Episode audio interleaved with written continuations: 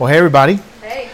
Um, if you've been on any sort of social media or have watched the news this week, uh, you probably have heard that um, Roe v. Wade has been overturned this week. Uh, and on as I was going through uh, social media in particular, Uh, obviously, there's going to be all sorts of emotion and all sorts of thoughts around that. Um, and I, I just wanted to, in particular, uh, I wrote some notes down, but in particular, just even wanted to talk about it here. Uh, not at length, because we're going to go into, uh, just continue on with our Nicene Creed. But in particular, just be thinking about what is what is a believer's response, but then even what is our our kind of response, and what what are what are we thinking, and what are we hoping to continually to move forward through uh, with Ekklesia City in particular. Um, there was this particular post that I really liked, and I really just kind of want to repeat the verbs or the actions that uh, this particular post was, was sharing, because I thought it really captured uh, what we should do, even just as a community, and what we're going to continually do.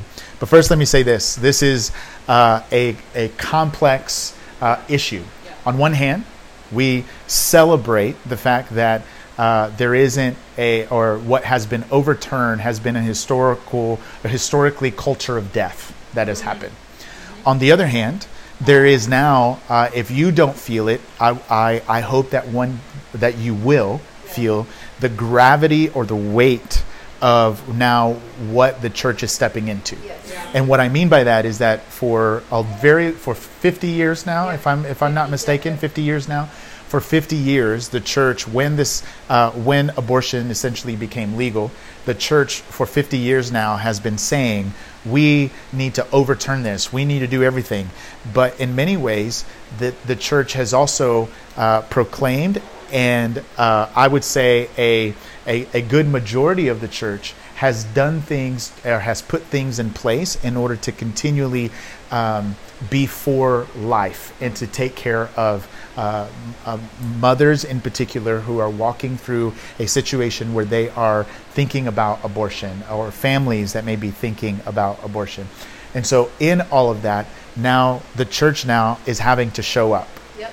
right? It's, we're having to show up to uh, what has been said and what has been proclaimed, and in many ways what has been said uh, from the stage of, of uh, what I'm, I'm forgetting the word off the top of my head, but they have essentially come against abortion. Yep. And now that now that abortion has been overturned by the Supreme Court, it's almost like it is, we are having to step in and show up now. The church historically has taken care of widows, orphans, yeah. those that are marginalized, those that are oppressed. Uh, and we even heard some of that uh, this this past week. And if you if you weren't here, I just encourage you just to even listen to uh, the sermon on the church in particular. So moving forward, here's how Uh, we would like to respond in that. Number one, we want to praise God, okay? Anytime uh, uh, cultures of death get uh, overturned, are stopped, are, are uh, th- there's a standard that is lifted up against it, we praise God, because we recognize that first and foremost, it is the Lord who uh, has commanded that light be shown in places of darkness, okay? Uh, and and and we are here are going to be about life, and we also want to orient our lives around every facet, not just abortion, yes. but we're thinking about every facet where death reigns supreme. Uh, yeah. the, the the holy or the scriptures would continually ask us to be about life, and so we're going to praise God for life is what we're going to do. Number one, number two, uh, we ought to walk this out in love. Um, before everyone kind of started gathering, uh, just really sweet times with Lauren and, and the boys and, and with Karen, because Karen had re- recently moved in with us. For a few weeks, we were walking through uh, just what the scriptures would say about the mark of a Christian. And what we were talking about is that the mark of a Christian is love. Yes. Um, right. How will people know that you're a Christian? By your love. Plain and simple. And so the way that we walk out love is we're, we're uh, I, I I really want to encourage you to not get so involved in so many of the so much of the narrative that is going on back and forth, but that we would actually put the love that Jesus has placed in us and the example of Jesus, and that we would walk that out in, in many different facets. Um, to get involved in the narrative of what is going on on either side or in the middle, wherever, wherever it is that you stand, has a tendency to get filled with emotion. And there's so much, um, th- this issue is, is complex, that if you try to use social media as a bite-sized place yes. to be able to articulate what it is that you believe, you're going to fail every right. single time. And so what we are hoping to do is to continually walk out in love. Third, we want to commit our lives. And by commit our lives, we want to commit our lives to pray, and we want to commit our lives to action. Now, action, uh, prayer um, looks like prayer. That means that you do it personally. We're we're about to do it corporately, uh, but but the point is is that Jesus would c- continually and constantly tell us to pray. Uh, Paul says it: pray without ceasing. And prayer is going to be a continual aspect of what we do. But when we talk about action, um, two things: one, you're going to encounter people that are going to um, that have either gone through something like this, or thinking about going through something like this, or have uh, something to say about what is going on. And the action that we ought to step into is, again, going back to love. We ought to love them. We ought to walk with them. We ought to uh, uh, the gospel. I would always say the gospel isn't safe. It's not a safe place, because the gospel will co- consistently and constantly call us into the darkness. Yes. Um, that when the, right. the Bible says that the church, that the gates of hell will not prevail against the church.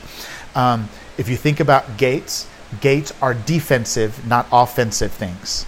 So when it talks about the gates of hell will not prevail against the church, that means that the church is actually going against the gates of hell. And the gates of hell, the defensive mechanism of hell, isn't able to contain the church. So what what we want to do, even as Ekklesia, is we're trying to, uh, we commit uh, to be able to figure out, uh, as we continually move forward and grow, uh, uh, we, we want to commit to being about life. Uh, I don't want to commit us to anything in particular right now, because uh, a lot of that has to do with us doing the research to commit to work with organizations, people, whatever that looks like, to be about life in this particular arena. Okay, and then lastly, uh, we want to proclaim the gospel, uh, and we'll talk about the gospel here uh, today, in particular. But w- the reason why we proclaim the gospel in all of this is because Jesus is the only hope. It's the only hope that we can look forward to, and so we praise God. We want to love. We want to commit our lives, and we want to proclaim the gospel. Uh, uh, because again, Jesus is the only hope. I do have this other particular thing, and I, I was actually thinking about this as I was communicating, uh, as we were praying before this time together. Um, but there's this particular thing that uh, John Tyson in particular put out on how to think through complex issues. And I want to share that with everybody, and maybe just have some, some, um, some things to say about each one of these in light of not just this situation, but as more situations come up, more complex issues come up, it gives us the ability to be able to think through it and, and not and let it not be in sound bites, but actually how do we live this out every single day of our lives? Okay, so uh, I just wanted to say that, but I do want to enter into a time of prayer uh, to pray for our nation, pray for. Um, uh, Uh, we live in the state of Texas, and the state of Texas has historically been a a state where uh, uh, um, th- that has been conservative, and the more conservative parties usually are about uh, um, banning abortion. And so I want to pray for our state. I want to pray for our city, uh, and I want to pray for us in this room. Is that okay? Yeah, yeah? We good with that? Uh, what I'd like to do is I'd like to uh, for for me to pray. Uh, I'd like to ask maybe one other person uh, to be able to pray out loud in this time, and just exercise just the gift, the the opportunity to be able to pray together. And then Lauren, if you can close us out, uh, that would be awesome. So, uh, Lord, we just thank you for this time together. Uh, I thank you, God, for the opportunity to be able to come together and to really open your word and to think about love. And and will, and to think about your word, which in your word, uh, it is revealed to us that the reason why Jesus came down is because of love, rather. And so, Lord, I pray, God, that Uh, uh, for our nation, our our our state, yeah. our city, and for us that are gathered here today. Lord, I pray, God, that uh, I, one, I praise you uh, for uh, this overturning that has happened, that, Lord, we, we yeah. praise you every single time, Lord. There's a victory in terms of, in, in, within the kingdom of, uh, of light, Lord, a victory over darkness, where we celebrate the fact that uh, life is coming to fruition. And yet we also, Lord, just sit with sobriety, knowing that, God, in the midst of all of this, there's a weightiness that comes with this, because now uh, you are calling us to act yes. and to yes. rise up. That, Lord, where we rose up to uh, try to vote or try to proclaim or try to, uh, Lord, uh, reject even our cultural narrative of our day, Lord, you're now calling your church to rise up and to step in and to be able to do what you have asked us to do, which is a pure and simple religion, is to care for orphans and the widows. And so, Lord, as I think about, Lord, just even uh, th- this idea of the marginalized and the oppressed, Lord, I, I think about even uh, just the culture of death that has been created. Lord, how sin has run rampant. Lord, we ask, one, that you would have mercy yes, in this time. And Lord, uh, your word says that where sin abounds, your grace abounds much more. And so, Lord, we ask for your grace uh, in this time. We ask that you would fill us with your strength and with your power to step in, to be able to love our neighbor, that we would love one another as you have loved us. And that, Lord, that we would continually commit ourselves to prayer, and that we would continually commit ourselves to act, Lord, into, uh, Lord, uh, pushing darkness yes, back and asking yes. that heaven would invade earth. Yes, yes. And so, Lord, we just pray to that end. And we pray that you would give us the boldness to proclaim the gospel, knowing that it is not in our strength uh, or relying on our strength to, for people to come to know you, but it is the work of your Spirit that opens the eyes of anyone that we proclaim the gospel to, so that they would respond not to our invitation, not to us, but to you. So, Lord, we pray to that end.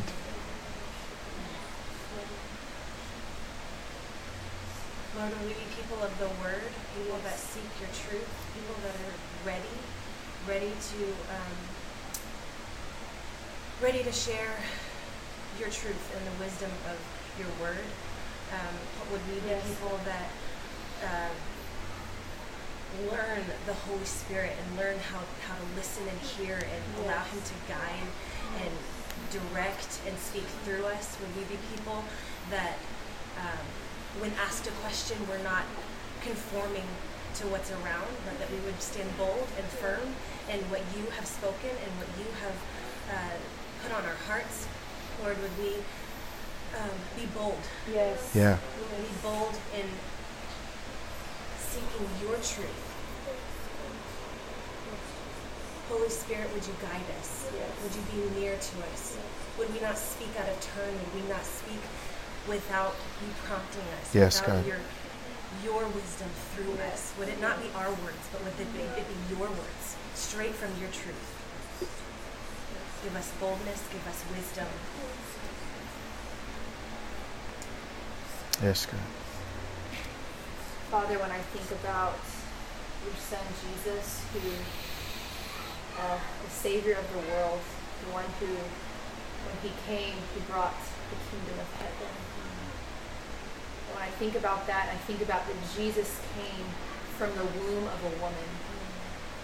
And when I think about our cultural day and what's happening right now, where these two places of uh, the place of the womb and the place of the woman have been under such attack, and confusion has been stirring in how we understand it and define it, and when is it life and when is it not, and when is she a woman and when is she not. There's just been so much deception that has been happening in our country and in the world at large around these two places, which are the very places that Jesus, the Savior of the world, came from here on earth, was birthed from.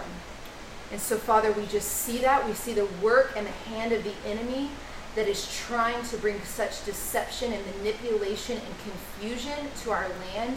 And I pray that in the name of Jesus, that the bride of Christ would rise up in this time, would rise up in power and strength, would rise up out of surrender and sacrifice, would rise up with a yes in their hearts, that they would be willing to do what it takes to meet the needs of our day, specifically yes, around the places of women who are having babies that they can't take care of, and babies that don't have mothers or fathers to care for them.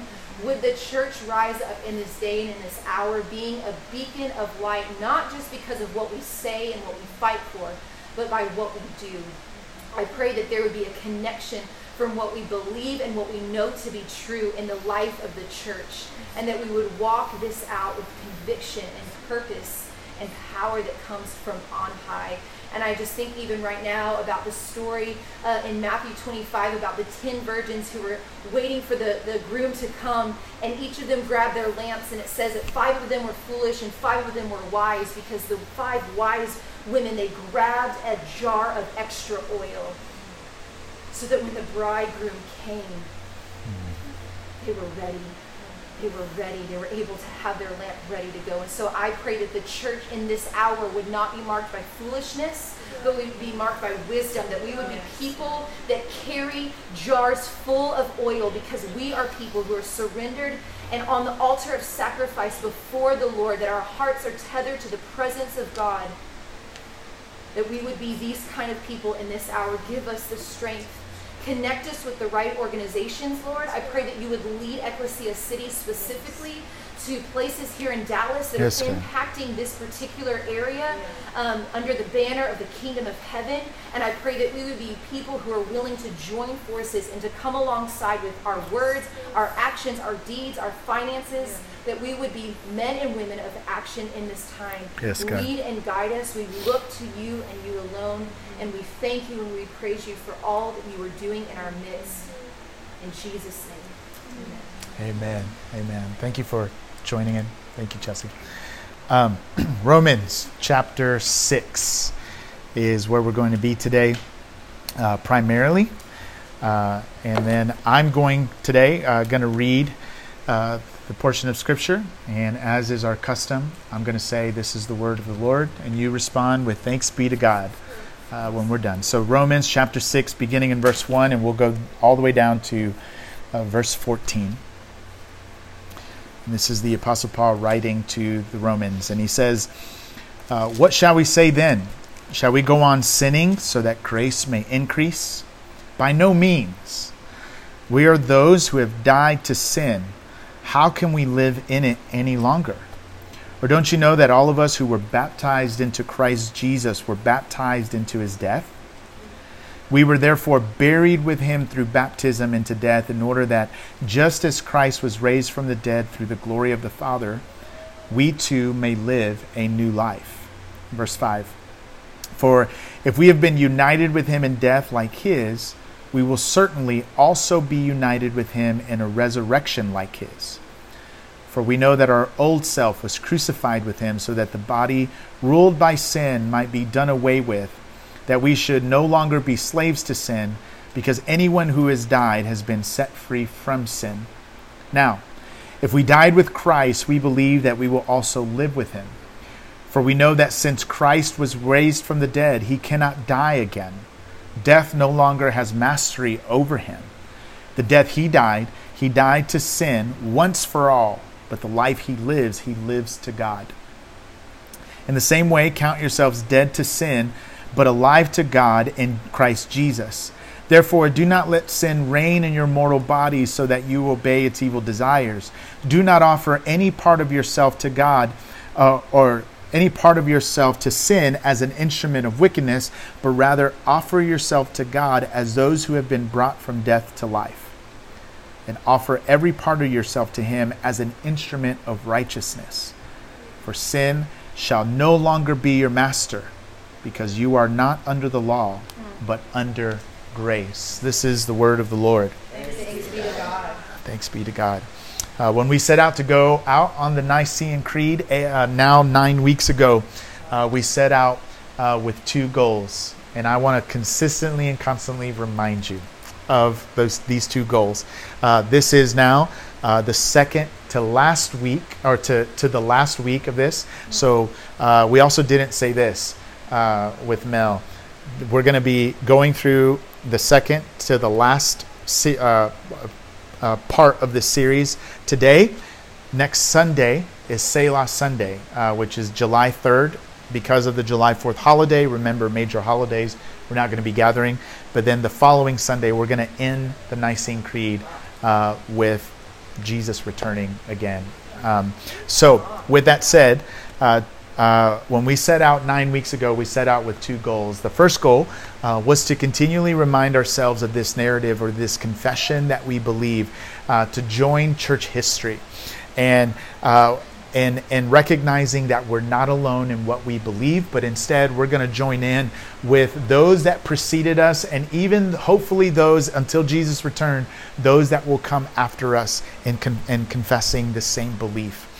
So that's what we're doing. We're joining with those that are cheering us on, uh, the, the witnesses that are in heaven saying, keep going. And we're going to join together here today, and then we're going to continually be, hopefully, if, if Jesus delays, we will all be in heaven also encouraging those that are here and continuing to, to encourage them to keep going and confessing this belief. And then second is to uh, refute and disown the cultural narratives of our day that try to get us to believe something that is contrary uh, to what this confession says, and even what Scripture.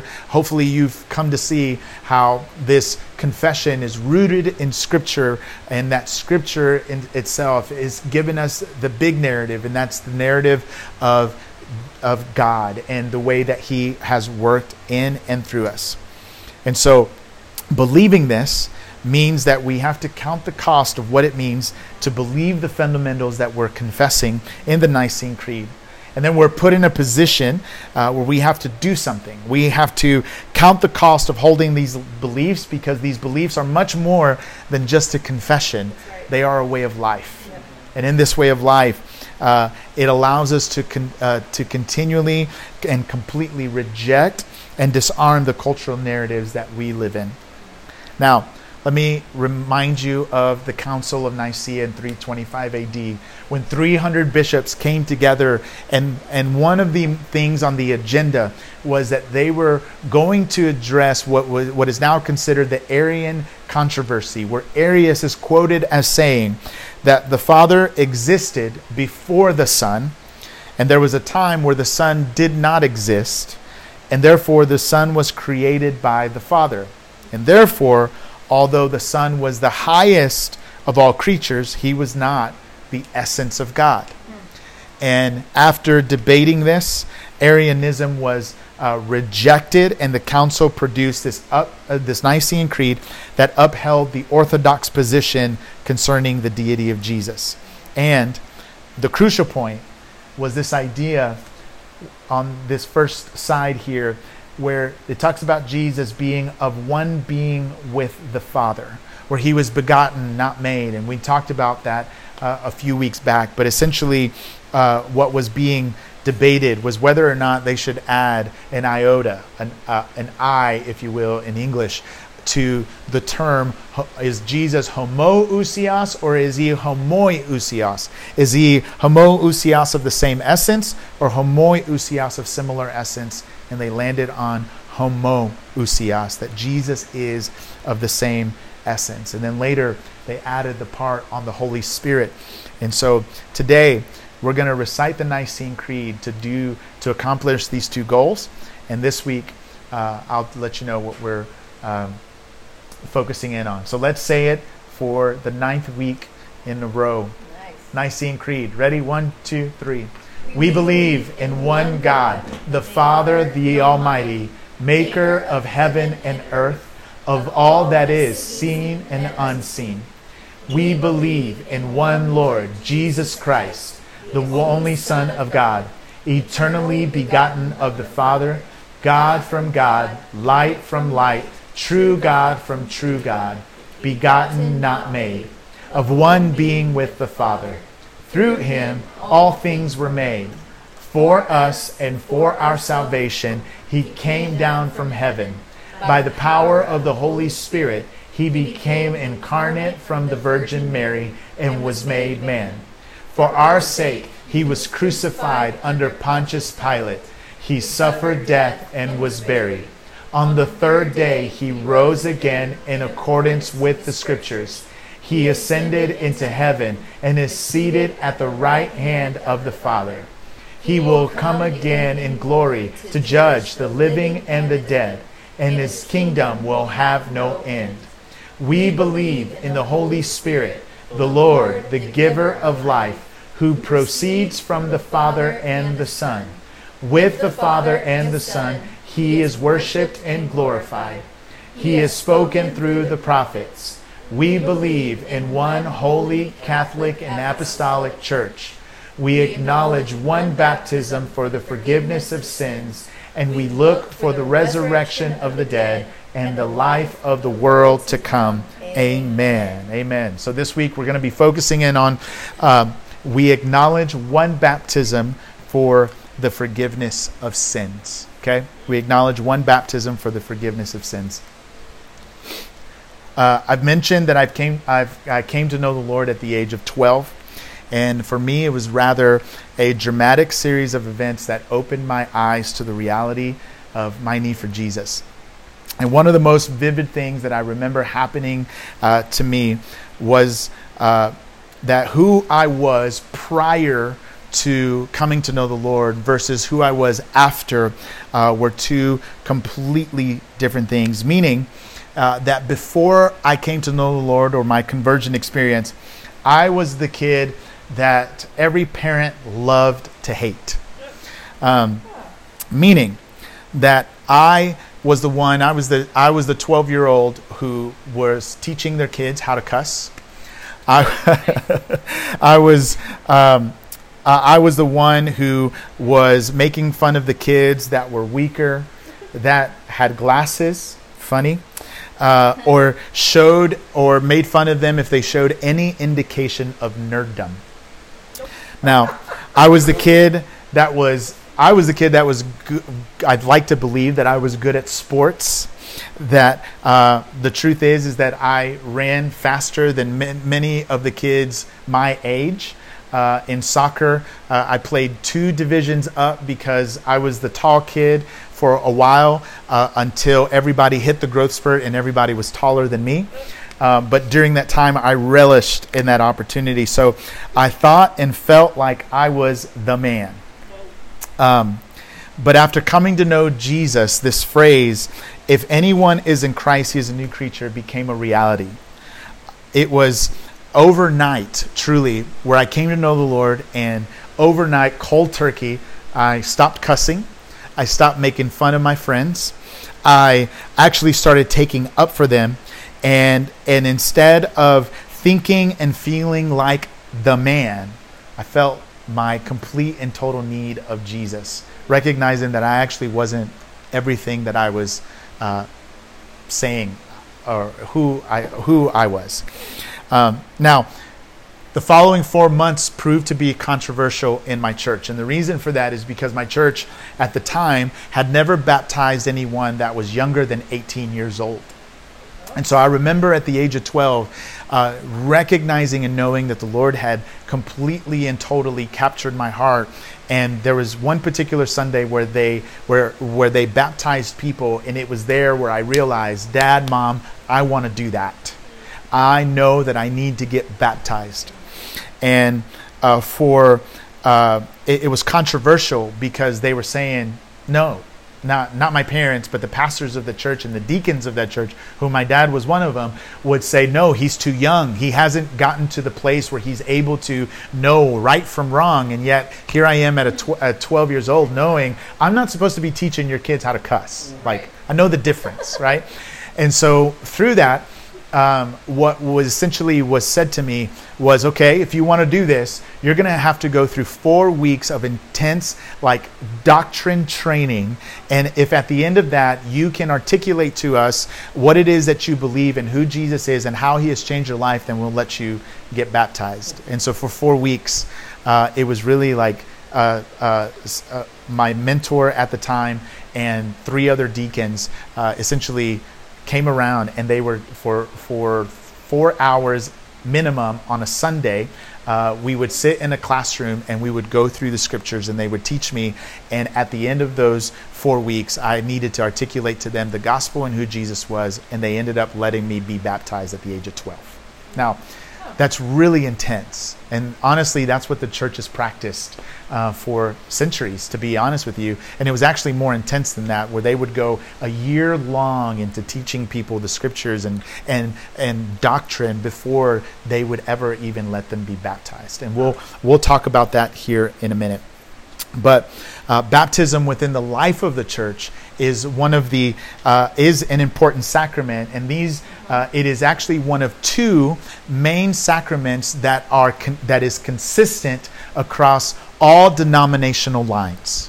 Okay, the Catholics do it. So when, when I say two, I'll talk about the uh, the sacrament of the the Eucharist or the Lord's Supper, depending on your tradition, um, and the sacrament of baptism. The Catholics do it, the Presbyterians do it, the Methodists do it, the Lutherans do it, the Pentecostals do it, the Charismatics do it, the non-denominational ones do it, the Foursquare do it. I mean, uh, e- baptism, and we'll we'll talk a little bit about this, but baptism was even practiced not even within Christian circles. Uh, but baptism is very, very important in the in in in life. I would say that.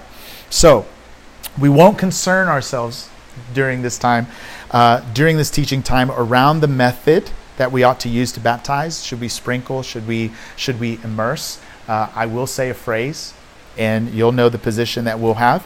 Nor will we concern ourselves with how old you should be baptized, but we'll concern ourselves more with whether or not we are able to articulate the gospel and understand what it is that we're actually doing in baptism. Okay? Uh, but we're mainly going to talk about the pattern of baptism that we see in Scripture. And the pattern uh, I put up here is the pow- the pattern of hearing and responding to the gospel.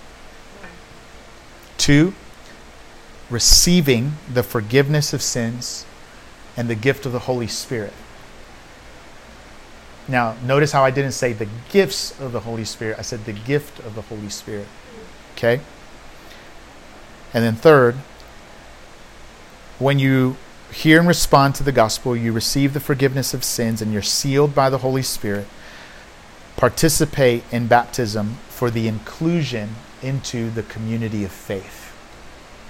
And that's the pattern at a high level of, that we see in Scripture around baptism. Okay? Now, I want to cover this pattern by retelling the narrative of the gospel.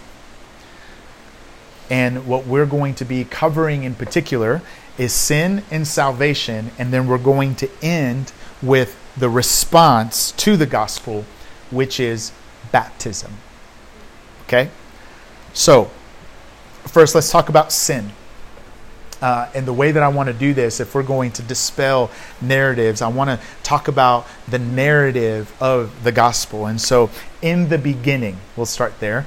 God created the earth, and he stepped back on the sixth day after creating light, after creating sky, dry land, seas, plants, trees, the sun, moon, stars, the animals in the sea, and the ones that flew in the sky, the animals that lived on land, and finally, humans made in his image. He stepped back and saw that uh, what that what he created was, everybody can repeat it? Good. No. Very good.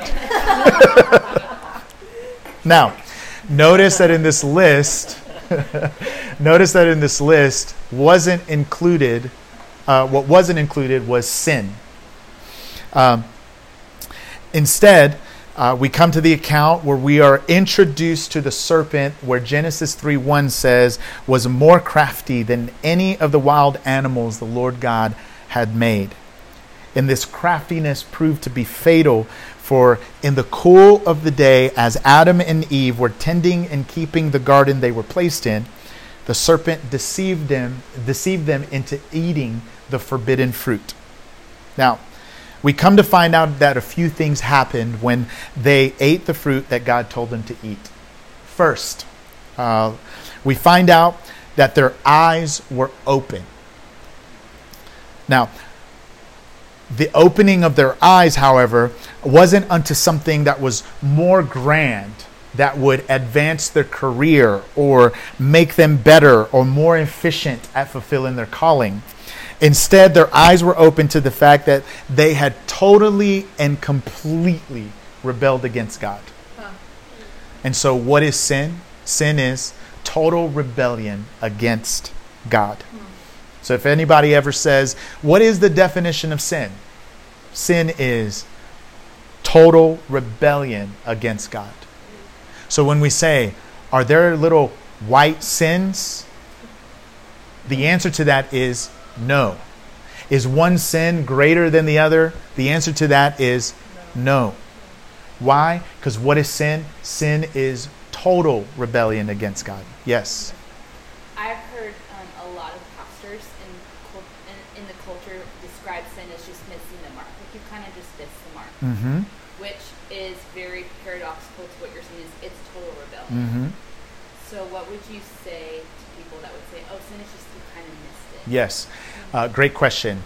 There are a lot of pastors uh, that say that sin is missing the mark. Um, I think that that is very much an aspect of sin, that if you yeah. want to talk about, uh, we're going after the target, and if the target is be, trying to be like Jesus, Um, then, then any time we sin, it is missing the mark. I do think that that in, that, that is a, uh, a watered down definition of sin, just to be completely honest.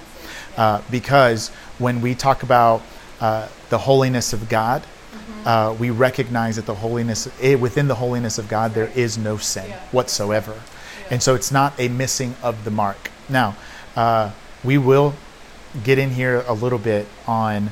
Uh, sin in particular and like the outworkings of that. So, but but just to be completely upfront, sin is total rebellion, not, and in that it encompasses missing the mark, but it's but more it's, than that. It's more than that. Yeah. Yes. That's great. That's great. Yep. Thanks for that question. Mm-hmm. Now, um, what sin it means then is that we take God's word and rather than believing it and doing it, we treat it as a suggestion and choose instead to act in our own way, which is why rebellion is the word that is in there. Wow. Can you say that again?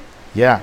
Uh, it means that we take God's word and rather than believing it and doing it, we treat it as a suggestion and choose instead to act our own way. Yes. Wow. So, here's the interesting thing about Genesis three is that Scripture uh, alludes to the fact that Eve was presented with a temptation. Hmm. And it wasn't just the temptation of eating the fruit and becoming like God. It was also that the fruit she saw was good, that it was pleasing, and that it was des- desirable. Now, Selah this moment right here.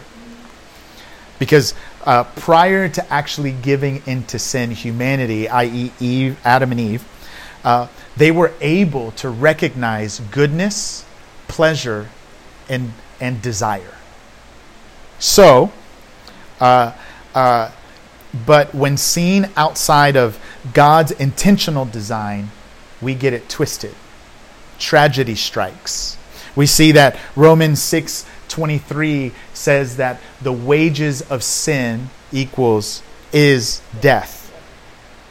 And so uh, I want us to stop there because six twenty-three actually has the gospel in it. But I want us to dwell on that for a little bit, that where, where it says, uh, where Romans six twenty-three says the wages of sin is death. That which you get paid for when you sin, Your the currency of sin, if you will, is death, yep. not life. And according to Romans and even what we see in Genesis, it is at this point where everything began to spiral into the grave. Humanity begins their descent into physical, moral, and spiritual decay.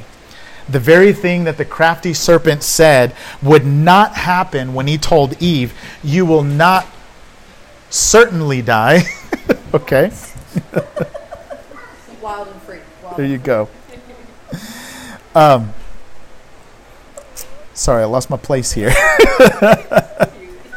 Yeah, the very thing that the crafty serpent said would not happen when he told Eve, you will certainly not die, certainly did happen. Now, even though he told the half-truth, because half-truth are lies or sin uh, that don't give you the final outcome in, in its totality. They they didn't, uh, Adam and Eve didn't drop dead instantly, right? So if Jesus, if God said, you shall surely die, and here's the serpent saying, you certainly will not die. When they ate of the fruit, they didn't immediately drop dead. So what happened? The worst type of death actually happened. A steady, slow, brutal, painful separation from God and a twisted misappropriation of his goodness, of his pleasure, of his desire, was all done now in hiding. They realized their shame. Their eyes were open to their shame, and they attempted to hide from God. Now, Scripture tells us in Titus three three, it says, we too were foolish, disobedient, deceived, and enslaved by all kinds of passions and pleasures. We lived in malice and envy, being hated and hating one another. This is gruesome. We uh, uh, here Paul is writing to Titus, and he's saying we were foolish, we were disobedient, we were deceived, and were enslaved to passions and pleasures that had gotten twisted. And without the proper application of redemption, which is, anybody know what the proper application of redemption is? Anybody? Something had to die. Blood had to be shed. We were destined to experience the full wrath of God. Namely, that we're forever separated from God. You see, the torment of hell is not the flames that are constantly burning. The torment of hell is that you're no longer able to communicate with the loving God that is slow to anger and compassionate and st- and, and abounding in steadfast love. Instead, he has now completely and totally cut you off from that, from that goodness. So, thank you. So, namely, that we're forever separated from God, where we hide from him. And so what happens is, is that we allow sin to reign. Yeah. By rain, I'm not talking about the water that falls, but I'm talking about the, the ruling of sin over us. Now, notice how I did say that we, or even Paul says that we were destined and foolish and disobedient and deceived and enslaved. These are all, this, this is all past tense. Because there was an ultimate, once and for all, proper application of redemption. Remember when we talked about the proto-euangelion? Yes. What is that? Oh, Merriam-Webster. Yes, Ashley. Yeah, if I remember correctly, Ashley tried it last time and didn't get it right. No shame. But today she got it right. That's right. Come on, girl. The first... Yes. Proto-euangelion means the first gospel. You see, it was it was in Genesis three, this exact scene when everything was broken, where this this the the gruesomeness of sin entered into the world, where the first gospel was proclaimed. God turns to the serpent after deceiving God's creation, and he pronounces the judgment on the serpent, on Satan, in Genesis three fifteen. And he says, I will put enmity between you and the woman, and between your offspring and hers. He will crush your head, and you will strike his heel. Salvation for humanity, God's creation, was the outcome. So what was the outcome of Adam and Eve falling into sin? It was God stepping in and pronouncing a judgment on the serpent that had deceived him. And the judgment was, you're going to be crushed. As a matter of fact, and let me blow your mind here, Ephesians one four tells us that God chose us, or chose this outcome in particular, in Him before the creation of the world, to be holy and blameless in His sight. Think about that for a little bit. That God chose us in Him, chose us in Jesus before the creation of the world. He chose the outcome, and the outcome was for us to be holy and blameless in His sight. And how did He do it? He did it in love. How do we know that? For God so loved the world that He gave His only Son, that whoever believes in Him will not perish but have everlasting life. And this love was there from the very beginning, and He did it before the creation of the world. So this means that He came and found us out of hiding. What was the first question that He ever asked man? Anybody know? Where, where are you? Where are you at? Yeah. Where are you at? Where are you? It wasn't because God didn't know where they were. Right. He looked beyond our twisted misappropriation of His goodness, pleasure, and desire, and He looked at us in our physically, morally, and spiritually decaying faces, and He says, I desire you. Yeah, wow. Good question. Yes. Um, and let me know if this is a conversation for later, but um, do you believe that you can never lose your salvation? Great question. Um It is a loaded question. Uh, according to Scripture, oh man, according to Scripture, uh, nothing will be able to separate us from the love of God. Uh, that's that's Romans also talking about there. I think that uh, we have gotten things wrong in that, or let me actually back up. If we believe that we can lose our salvation, then we also have to believe Hebrews, when Hebrews says that if we turn away, we can no longer come back, because therefore we would need to crucify Jesus all over again. Okay? So, in this, I think that there is a mystery here, uh, first and foremost. And the mystery is that at the end of the day, what allows people to know that you have been saved is the pers- is the perseverance that you will have, that when Jesus returns, are you still are you still giving your life completely and wholly to Him or not? Okay? And so that's how I'd like to answer that question right now. Meaning, I don't know who is and who is not truly saved. I I can I can look at you based off of your fruit, whether or not you are or are not. However, when we get to, when Jesus comes back, that is going to be the true and the ultimate revealer, because who knows the condition of a man's heart? Jesus. Mm-hmm. And when He comes back, those that are His, if we've died, those that are dead in Christ will rise first, and we who remain will be caught up in the sky with Him, and that's how we will know. Mm-hmm. Now, Scripture does tell us, though, that we people will know us by our fruit. And if we're continually increasing in the fruit of the Spirit, then you can rest assured that you are saved, is what I'll say. Now, here's the second thing I'll say. Uh, there's some level that we have to walk in uh, compassion and awareness.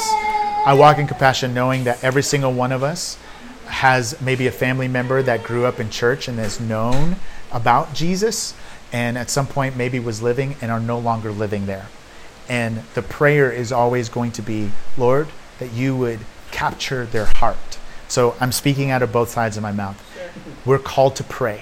Yep. And we're called to enter in with compassion. We're called to draw them unto the Lord rather than say, no, you've already rejected Him. There remains no more remission for sins. I think the theology is there to be able to say that. But at the same time, there's this compassion that Jesus would ask us to walk in, to continually proclaim the gospel. So the answer to your question is, Jesus knows. And we can get into a longer conversation around that later. Yes?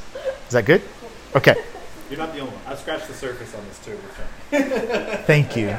Thank you for asking. And I, I want to I want to take time to be able to do that. Um,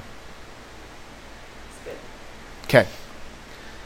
So what God did in the garden is that he looked at uh, Adam and Eve, and even though he pronounces judgment over them, he didn't completely and totally leave them. He he clothed them. Wow. And he said, uh, he didn't use these words, but essentially what he was saying is, I love you, I desire you, and I'm coming for you. Mm-hmm. Now, uh, I do want to tell this story. Uh, this week, uh, I was at Costco during my normal Wednesday routine of going grocery shopping. Thanks, Nate. Thanks, Nate. I love Costco. Uh, that's where I spend time with the Lord, believe it or not. Now, as I was uh, loading the groceries in my in my car, uh, I was listening in particular to a sermon where a pastor was uh, essentially just just telling a story about a man who took a thirty-day um, uh, silent retreat. And and at the beginning, the spiritual director that was that was encouraging him to do this said, for the next thirty days, I want you to um, meditate on Song of Solomon seven ten, where uh, uh, Solomon says, or in there it is written, I belong to my beloved, and his desire is for me. Now, I honestly didn't hear the rest of the sermon after that, because uh, in that a precise moment where I heard this phrase, a flood of memories began to hit me like a freight train. And the memories were that I saw uh, little Johnny uh, sitting in his room asking, does anyone love me? And then I saw uh, preteen Johnny wondering if he would ever be married or if loneliness would be his constant companion. And I saw teenage Johnny uh, seeking love while simultaneously playing uh, with the hearts of his girlfriends. And then I saw twenty-something Johnny that was silently wondering if I was desired. And I saw Johnny today thinking uh, that there was always something more that I needed to do in order to gain uh, the love and approval of the ones that I loved. And like the silent whisper of my wife, uh, my lover, the Lord met me and said, I desire you. And just like that, I understood the love of the Father uh, that initiated it. The joy of Jesus that was set before him, the power of the Holy Spirit that sealed it. And I understood that salvation was to restore. It's okay. Don't worry. He's okay.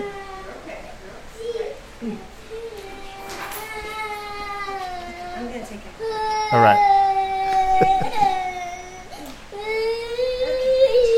All right.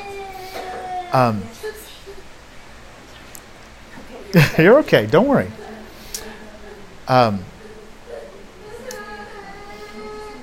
I understood there in that particular moment that salvation in particular was to restore a deep, loving, holy, even naked relationship with God, where we walked together in the cool of the day. And there was no more hiding. Why? Because the cross has outed me. And it was there in that particular moment where I realized, and what became real was like uh, this idea that I'm dead to sin and that I respond to this good news. And and and in that response, I'm recognizing in that moment that for thirty-seven years, I had only heard, like I've known this, but now I'm finally seeing it. And my trip from Costco all the way down to the next grocery store that I was going to was literally like me driving, barely being able to see the road off of seventy-five, because I'm like wiping tears. And uh, I had paused the sermon, and I'm just saying to the Lord, Lord, for thirty-seven years, there's this constant reminder that has been that, that has been in my head saying, does anyone desire me? And here's Jesus in that particular moment saying, I desire you. And so when I read Romans six today, where Paul then goes into and he says, uh, I want to read uh, through verse uh, five. What shall we say then? Shall we go on sinning so that grace may increase? By no means. We are those who have died to sin, who, uh, how can we live in it any longer? Or don't you know that all of us who were baptized into Christ Jesus were baptized into his death? We were therefore buried with him through baptism into death, in order that just as Christ was raised from the dead through the glory of the Father, we too may live a new life. For if we've been united with him in death like his, we will certainly also be united with him in a resurrection like his. See, Paul just got done, and I'm going to try to go through this a little bit fast, but Paul just got done talking about the life that was brought through Christ, and he contrasted it to the death and sin that entered the world through Adam. He stated that where sin increased, grace increased all the more. And anyone reading that would ask, Paul, are you saying that we then ought to keep sinning and sinning more at that so that we can see the grace of God increase? And so he begins chapter six uh, to where he asked this question, and he emphatically replied, no, by no means. Instead, he is saying that because Jesus died, we have been made righteous, and therefore we're dead to sin. Sin does not reign in us. And as a matter of fact, we've died to sin. We have buried the, the, the steady, slow, brutal, painful separation from God and the twisted misappropriation of his goodness, of his pleasure, and of his desire. And we've also buried the hiding. And we no longer need to worry because he sees us. Yes. Yep. We can live free, being fully known, fully accepted, fully desired, and fully satisfied in Jesus. Mm-hmm. It's similar to whenever Jesus met Nicodemus in John three, and they began to talk about, uh, G- and Nicodemus was just so concerned about, how do I follow Jesus and how do I belong in the kingdom? And Jesus told old Nick, Nick, you need to be born again. Mm-hmm. Now put yourself in that conversation between Nicodemus and Jesus, and Jesus tells you, you need to be born again. Don't separate yourself from Nicodemus in that moment, because just like Nicodemus, I can imagine, or just like us, I can imagine Nicodemus's face dropping and like looking at Jesus like, uh, like, you know, cockeyed and saying, what do you mean? Right?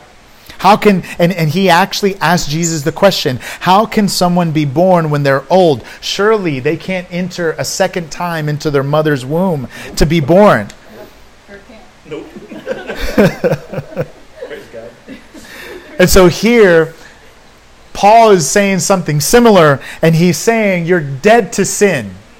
And now I know what you're saying. And it's similar to old Nick. How can I die and not be physically buried in a grave? And even if I was physically buried in a grave, how do I resurrect when I'm physically six feet under the ground? That question is not any different than Nicodemus's when Jesus told him, you need to be born again. So Paul answers that question in verse four. Verse four says, we were therefore buried in him through baptism into death, in order that uh, just as Christ was raised from the dead through the glory of the Father, we too may live a new life. Baptism, or baptisma, here's my phrase, you ready? Means to dip in or under, to dye as in dye a shirt, to immerse, to sink. Like when you dye a shirt, like, uh, I know you, your eyes frown, like, like, tie-dye? Like tie-dye. When you tie, you you have to put the whole thing in in order to tie dye it.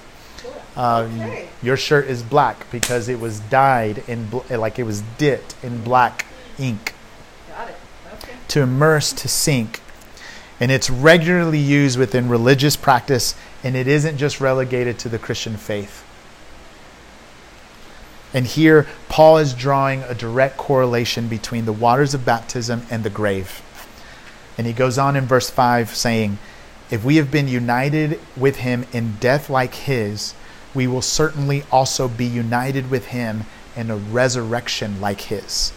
Meaning that baptism is the act, is the practice of going into the grave as we are immersed in water.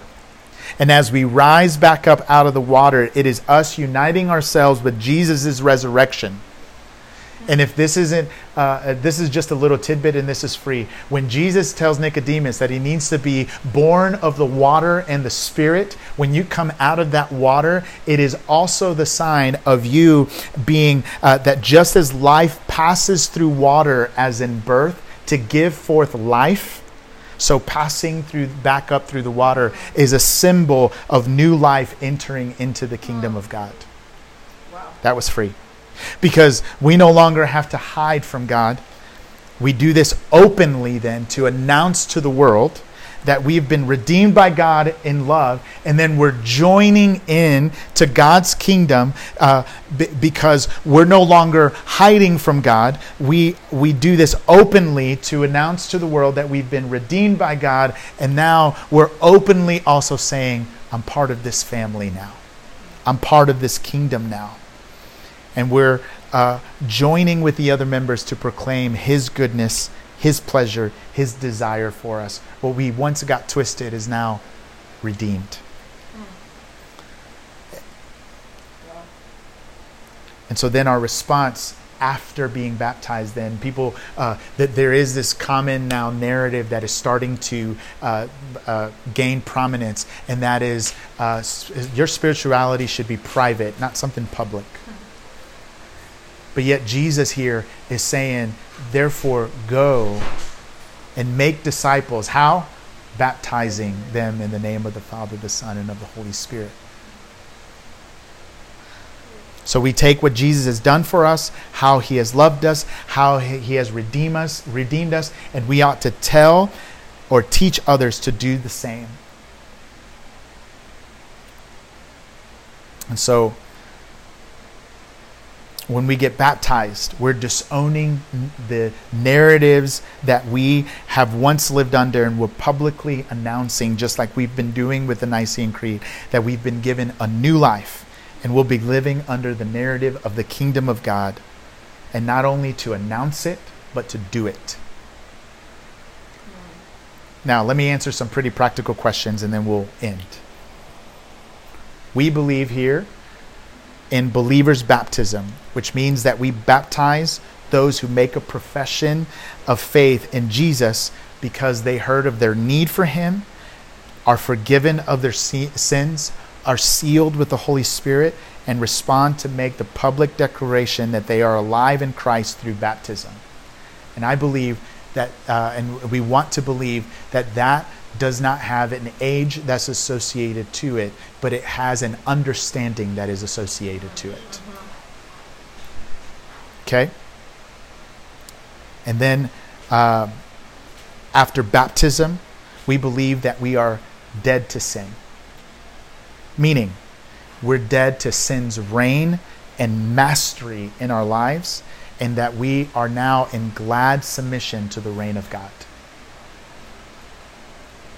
Because I want to end by finishing the quote of Romans six twenty-three. We said earlier that the wages of sin is death, and here's how I want to lead us into communion. The gift of God is eternal life in Christ Jesus our Lord. This is his gift. And so when we think about the appropriate, proper appropriation of redemption in our lives, it is that Jesus Jesus, Jesus' body was broken and that his blood was shed for us. We had this interesting conversation this week, and uh, it, and I know Lauren and Mel won't mind, but when we talked about the gospel this week, mm-hmm. one of the things that uh, we were talking about is that there is this base, this understanding, I'm not going to call it a basic because it's not a basic understanding, but it is this understanding that the gospel is simply relegated to Jesus' death on the cross, his life and his death and his resurrection. And although that is true, The truth is, is that the gospel is much more than that. And I want us to get a robust view that when I say the gospel, it's not just talking about the life of Jesus and, and, and what he accomplished and how he rose from the dead, but it's also now that he's calling us into the world to be these proclaimers and these, these carriers of truth that are going in and saying, Jesus is better. Yeah. And so what we are doing anytime we baptize or even when we take communion, in communion, we're joining with the community and we're saying, we believe our lives revolve around this gospel because Jesus has told us when we eat of the bread and we drink of the cup that we would remember him yes. and what he has done. Yes. And so we're practicing that in communion and in baptism. What we're doing is that we're proclaiming and saying, I'm no longer my own. I belong to Jesus. I'm a new creation, and therefore I'm going to live according to his kingdom. Yes. And that's what we're doing. And so when we participate in communion, I want to participate in that. And since we're running a little bit late, what we'll do, or a little bit over, what we'll do is, um, Mel, if you can just pray for us over and and and dismiss us in that way, and then we can um, go on to the next thing. But I don't want you to eat this in haste. That's what I don't want. And the desire is that, that we not eat it in haste. Instead, that we would take time to really think about the, the salvation that God has brought on us and our response to that. And I believe everyone in here has been baptized. Yes? Yes. I think yes. so. I just texted my mom. I'm pretty sure. Okay. I, like, no, like, no. You did that. I, I remember, I'm glad. I, I remember, like, I don't know we're approaching on time, but I like recall it. Yeah. But I just texted her. I was like, when was that? Because I, I remember, but I okay. Just, yeah. Well, that's great.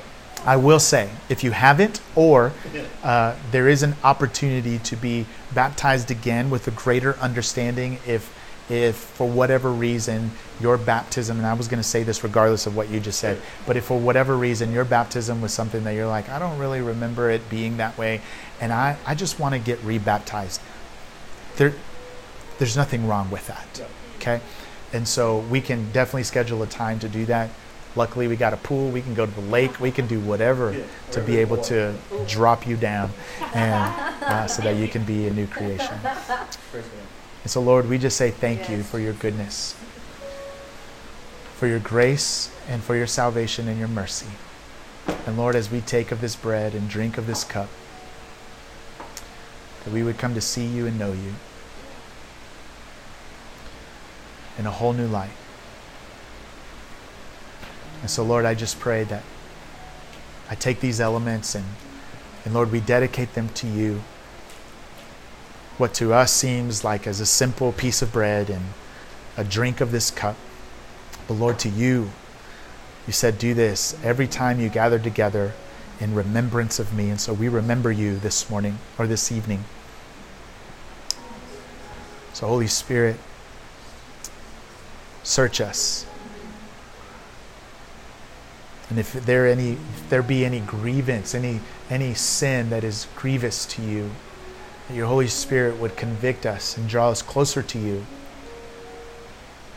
that we would repent and take part.